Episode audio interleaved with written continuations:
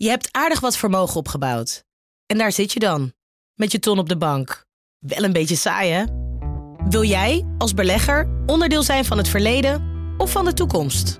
Bridgefund is een slimme fintech die een brug slaat tussen de financiële behoeften van ondernemers en van beleggers. Dus wie belegt bij Bridgefund krijgt niet alleen een mooie vaste rente, maar brengt ook ondernemers in beweging. Echt waar! Met die ton kan je zoveel betere dingen doen. Bridgefund. Make money smile.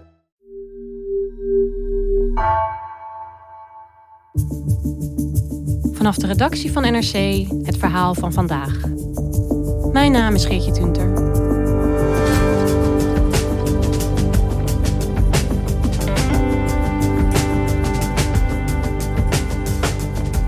In de binnenlanden van Suriname is een goudkoorts losgebarsten.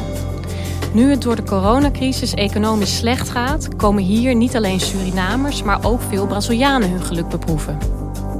Correspondent Nina Jurna reist langs de gouddorpen in de Surinaamse jungle en ziet dat er naast het behalen van grote winsten ook grote schade wordt aangericht.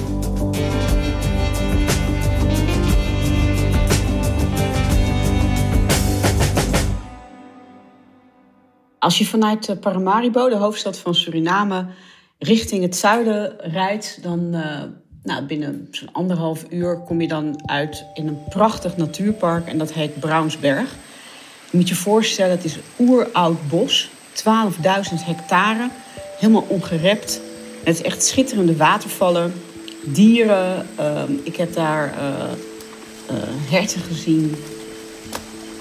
Het is een gebied met een enorme biodiversiteit. Maar ja, het, het pijnlijke is dat uh, er tegelijkertijd in dat schitterende natuurpark een goudwinning wordt gedaan. Ik was bij die waterval en uh, nou ja, dan loop je dus door echt het tropisch regenwoud. En dan om de hoek, echt nog geen 100 meter verder, zag ik een enorme ja, afgraving in het landschap. Dus bomen zijn daar omgekapt. Met graafmachines wordt er dan naar uh, goud gezocht in de bodem. Dus het, is zo'n ongelooflijk contrast. En uh, daar zie je dus de, gewoon uh, gaten in het landschap. Anders kan ik het gewoon niet omschrijven. En ehm, ja, gewoon de vernietiging van de natuur. En jij was daar dus om te zien wat eigenlijk de invloed is hè, van die goudwinning op die natuur daar. Ja, ik ben daar met uh, milieuactivist Erland Sleur van uh, de milieuorganisatie ProBios naartoe gegaan. Het is iemand die al, uh, al heel lang aan de bel trekt met wat er daar allemaal gebeurt.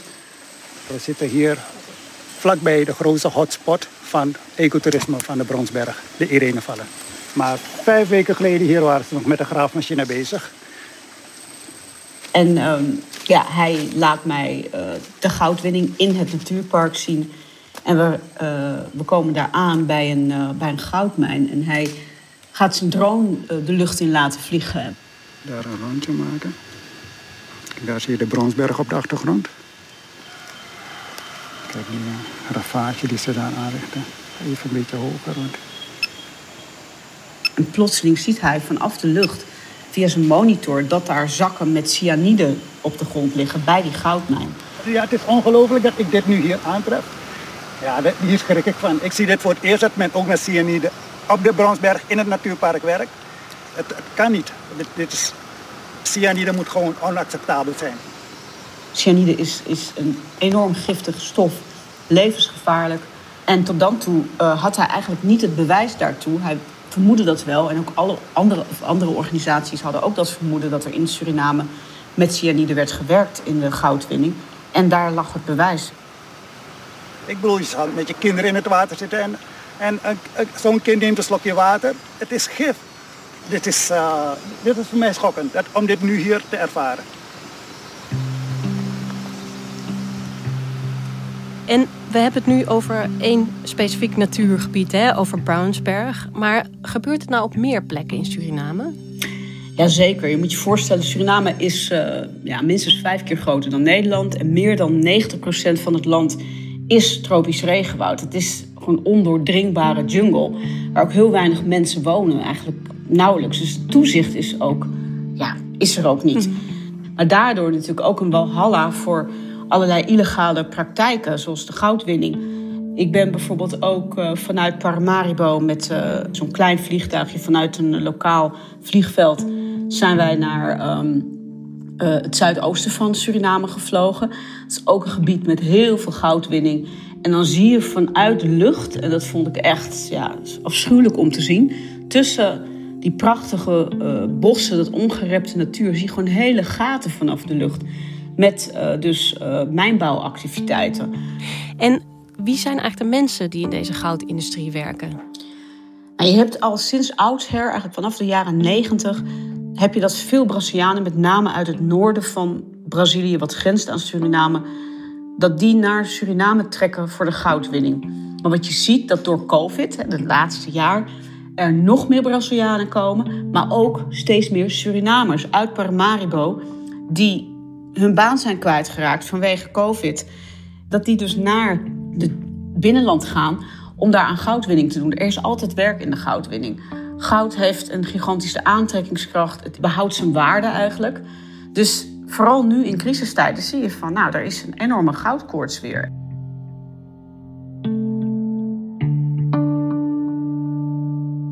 Ik ben in uh, het gebied geweest dat heet uh, het Laba-gebied, bij de Laba-rivier. En dat is eigenlijk een grensgebied. En Brazilianen hebben hier eigenlijk vrij spel, wat ik heb gezien. Ze stichten daar dorpen op Surinaams grondgebied. Werken daar dus uh, in de goudwinning, stichten goudmijnen. Maar wat ze ook doen, is uh, ze werken op mijnplatforms in de rivier, zou je kunnen zeggen. Het zijn een soort van goudmijnen op stalen platforms. Dus ze liggen dan, die liggen dan in de rivier. Dat noemen ze scalions. Ja. En die scalions die liggen dan wel waar nog in de rivier, maar dicht bij de oever. En zuigen daar eigenlijk het goud uit de grond, Ja, ja. uit de rivier, maar ook uit die kust. Ja, want dat is hoe het werkt. Want je zei al, het is, het is niet iets wat je zomaar doet. Hoe gaat dat dan precies, dat opzuigen? Want ik moet zeggen, bij goud denk ik altijd dat je van die klompjes vindt. Maar zo werkt het dus niet in de praktijk.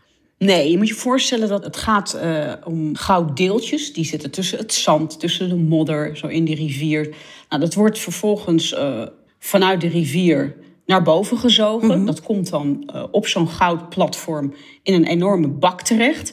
Nou, de gouddeeltjes, dat is een zwaarder metaal dan modder en zand.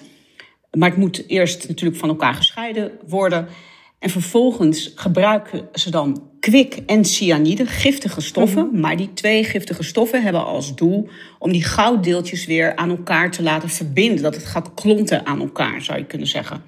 Maar het is tevens dus vernietigend voor de natuur, want dit komt na verloop van tijd ook in het water terecht. De resten worden weer weggespoeld, dus het komt in de rivier terecht. Vandaar dat het ook zo, zo gevaarlijk is eigenlijk. Wat jij omschrijft is echt gewoon een hele grote industrie eigenlijk, hè? daar zo in die jungle. Hoeveel mensen zijn er dan aan het werk? Wat, hoe moet ik dat voor me zien? Nou, ik ben in een dorp geweest, uh, dat heet Antonio do Brinco. Dat is een, een Braziliaans dorp op Surinaams grondgebied. En heeft dus ook een Braziliaanse naam gekregen. Nou, daar wonen iets van inmiddels duizend mensen. Mannen, vrouwen, maar ook kinderen.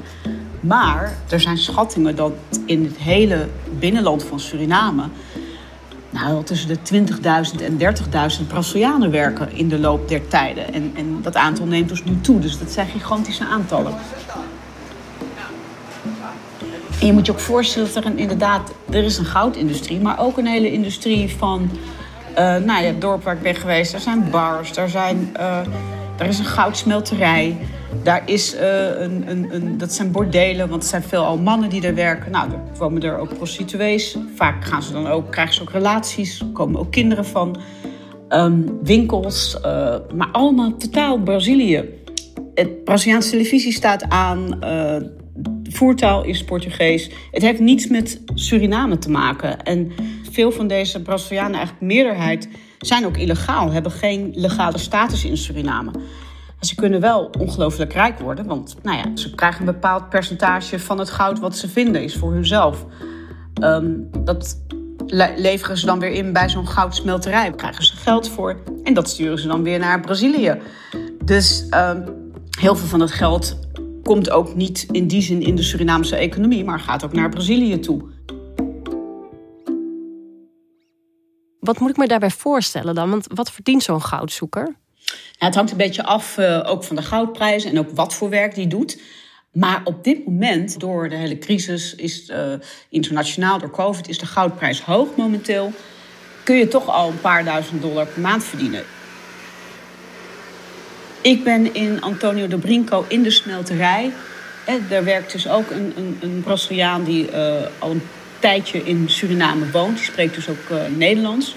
Die vertelde mij dat de goudprijs ook zo hoog is. Hij, hij liet ook goud zien, dat ging hij ook wegen, berekende de prijs. 5 gram per 1, dus 5 per 1 van 45 is de prijs 29,50 euro. Ja. Voor, voor 1 gram? Nee. Voor 5 gram. 5 gram is... En dat is echt een heel klein stukje goud. Ja, dat was al 300 euro waard. En in het dorp ben ik ook een man tegengekomen, een ondernemer, die vroeger in de goudwinning zat. Hij heeft een dochter van vijf, vertelde hij. Die heeft hij, uh, hij vond het geen goede omgeving voor zijn dochter om daar in de jungle op te groeien. Dus die heeft hij met moeder naar Paramaribo gestuurd. Die dochter van vijf zit op een dure privéschool daar. En hij, had, hij liet foto's zien van haar vijfde verjaardag. En had hij een auto voor haar gekocht, zodat ze met die auto door een chauffeur naar school kon worden gebracht. Je moet je voorstellen dat deze man kwam als een hele arme man uit het Noordoosten, het armste gebied, kwam die dus naar Suriname zonder opleiding en heeft zich helemaal kunnen opwerken. En heeft nu zijn dochter van vijf, heeft al een eigen auto, bij wijze van spreken. Dus dat geeft aan hoe je veel geld je kunt verdienen in die goudwinning. Wat vindt de Surinaamse overheid hier nou eigenlijk van? Hè? Want deze mensen werken hier illegaal, ze betalen geen belasting, zoals jij net zei. Ze zorgen voor vervuiling. Wordt er dan hard opgetreden? Uh, nou, niet echt. En ik, om dat even helder te krijgen, zal ik eerst even kort uitleggen hoe dat in elkaar zit, die goudwinning in Suriname. Aan de ene kant heb je de grootschalige goudwinning. Dat zijn multinationals die in Suriname actief zijn. Buitenlandse multinationals, twee om precies te zijn, die hebben uh, gebieden aangewezen gekregen door de regering. Die mogen daar officieel aan goudwinning doen. Dat zijn dus grote bedrijven. Maar daarnaast heb je kleinschalige goudwinning, zoals dat genoemd wordt. En dan hebben we het over de goudwinning waar wij het nu over hebben. De, de, de goudplatforms op de rivier en de goudwinning op het land. En dat wordt gedaan in zogeheten goudconcessies. En een concessie is eigenlijk een gebied, een, een, een kleiner gebied... wat toegewezen wordt aan, aan iemand die mag daar dan in dat gebied naar goud zoeken. Maar wie zijn dan precies die eigenaar van die concessies? Wie heeft die concessie nou in handen? Ja, dat zijn vaak hooggeplaatste Surinamers. Hè? Mensen die dicht bij de macht zijn, ehm, maar ook uh, zakenlieden. Um, je je voorstellen, onder de vorige president Bouterse, die uh, ook veel concessies uh, heeft verleend aan bevriende politici, maar ook bijvoorbeeld aan zijn eigen advocaat, die hem uh, steunt in de, in de decembermoordenzaak. Ja, die machtige mannen schuiven elkaar die concessies dus toe. Nou, er kan uh, goed geld verdiend worden, dus die zitten eigenlijk helemaal niet op te wachten, neem ik aan, dat daar dan streng gehandhaafd wordt. Nee, absoluut niet. En dat, dat, heb je ook, eh, dat hebben we ook gezien. Uh, bijvoorbeeld onder de vorige regering is op een gegeven moment een organisatie in het leven geroepen, Ordening Goudsector. Met als doel om die wildgroei aan goudconcessies en illegale Brazilianen in kaart te brengen. Ja, en daar is eigenlijk nooit iets mee gedaan. Er zijn helemaal geen harde maatregelen getroffen. Sterker nog, mensen die in die commissie zaten en zagen van hé, hey, daar is behoorlijk wat goud in, uh, geld in te verdienen, die zijn zelf in de goudwinning gegaan. Dus het is, het is heel dubbel. Het is, tot nu toe wordt het niet echt aangepakt. En de nieuwe president Santokki heeft beloofd dat hij het wel gaat reguleren, dat hij dit wel gaat aanpakken. Maar um, de Scadiant zijn er nog, die goudplatforms zijn er nog. En tot nu toe is er nog niet echt iets aangepakt.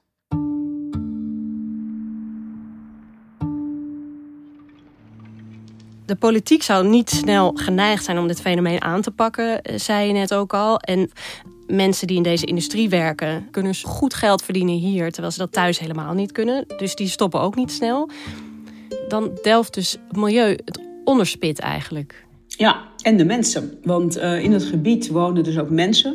Het gebied waar ik ben geweest, uh, in dat zuidoosten van Suriname, Lawa-gebied, daar wonen de Wayana. Dat is een inheemse stam die daar woont, een groep.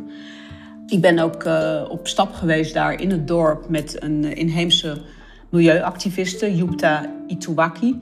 Zij komt uit het gebied, ze is ook een Wayana inheemse. En ja, zij strijdt tegen die vervuiling. We doen een aantal dingen. We proberen met de overheid te praten en alle stakeholders die zeg maar, met goudwinning te maken hebben. Um, van gouddelver naar de concessiehouders en de scalionhouders, maar ook degene die de vergunningen verstrekt, zeg maar. Maar ja, ze zegt ook van het is, het is gewoon heel moeilijk, want de mensen leven van de visvangst, worden ziek. Omdat men gewoon niet stopt met vis eten. Eh, dat is hun voornaamste voedsel, zeg maar. En dan maak je echt zorgen van, wat kan er nog meer misgaan? Ze kunnen de vis eigenlijk niet meer eten, maar dat is dus hun basisvoedsel. En met haar heb ik ook met vrouwen gesproken. En die vertelde dus ook uh, dat ze duizelig worden, dat ze buikpijn krijgen als ze vis hebben gegeten. Kinderen die ziek worden, uh, zwangere vrouwen die, die ziek worden. Um, dus bijvoorbeeld ook, zijn er onderzoeken ook van de KOM Universiteit dat er dus jaarlijks meer dan 130.000 kilogram kwik in de Surinaamse natuur belandt. En uh, ook veel dus in dat gebied waar ik ben geweest. Het is een gigantisch probleem. Maar het zijn milieuorganisaties die aan de bel trekken. De politiek belooft steeds dit aan te pakken, maar tot nu toe wordt er niks gedaan. Als ik dit zo hoor, hè, dan denk ik ook, ja, hier wil ik eigenlijk helemaal niks mee te maken hebben. Maar stel dat ik, weet ik veel, een paar oorbellen koop of zo hier in Nederland. Kan het dan zo zijn dat ik indirect deze met kwik vergiftigde vis of, of de vernietiging van de Amazone zitten te sponsoren? Ja, absoluut, dat kan. Die kans is uh, aanwezig. Kijk, ja, goud komt natuurlijk uit allerlei delen van de wereld, maar de kans dat er kwik of cyanide gebruikt is, is heel groot, omdat dat de makkelijkste en snelste manier is om dat goud te binden. En uh, dus die kans is aanwezig dat jouw ring inderdaad uh, ja, ten koste is gegaan van de gezondheid van, uh, van de mensen in Suriname. En zeker weten kun je het eigenlijk niet volgens nee. mij, of wel? Nee, natuurlijk niet. Je kunt het niet zeker weten. De herkomst van dat goud is heel uh, ondoorzichtelijk. Maar de winning van goud over het algemeen is bij wijze van spreken bijna altijd fout. De kans dat er milieuschade voor is aangerekend, dat is bijna altijd uh, zo. Wat is nou eigenlijk, vraag ik me af, de toekomst van de goudwinning in Suriname? Want de zittende macht profiteert dus heel sterk, leg jij uit. Dat klinkt dus ook alsof er misschien wel heel weinig gaat veranderen. Nou, maar wat me wel opvalt, is dat er um, in Suriname zelf veel meer bewustwording komt over dit probleem, over de vernietiging van de natuur. Als het gaat om goudwinning, maar ook bijvoorbeeld om houtkap. Die cyanidefonds waar ik het over had, waar ik bij stond, dat was groot nieuws in Suriname. De verontwaardiging was gigantisch. Mm -hmm. Suriname maakt natuurlijk ook deel uit van een groter gebied van de Amazone. Dat de Amazone staat internationaal ook onder druk. Hè? Ook door wat er in buurland uh, Brazilië gebeurt, uh, door president Bolsonaro. Dus de, de, de, ogen van de wereld zijn ook gericht op dat gebied. Dus uiteindelijk zal die regering toch wel uh, dit moeten aanpakken. Willen zij niet straks te boek staan als een land wat zijn milieu kapot maakt. En Suriname schept steeds op van ja, we zijn het meest groene land in de regio. Nou, zorg dan dat je het behoudt. Ja, want de ogen van de wereld, zoals jij zegt, moeten dan wel op Suriname gericht blijven. Absoluut. En daarom is het ook belangrijk dat mensen dit ook weten, dat dit gebeurt. Maar ook inderdaad, wat je al zegt, in hoeverre kan ik nog rustig goud dragen en kopen? Dat zijn natuurlijk ook dingen waar je bewust van moet zijn. En, en wat er tegenover staat. En weten dat er dus uh, aan de andere kant van de oceaan dit gebeurt. Dankjewel, Nina. Graag gedaan.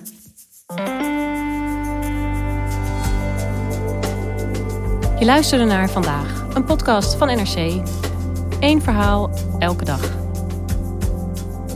Deze aflevering werd gemaakt door Tessa Kolen en Jan-Paul de Bond. Dit was vandaag, morgen weer.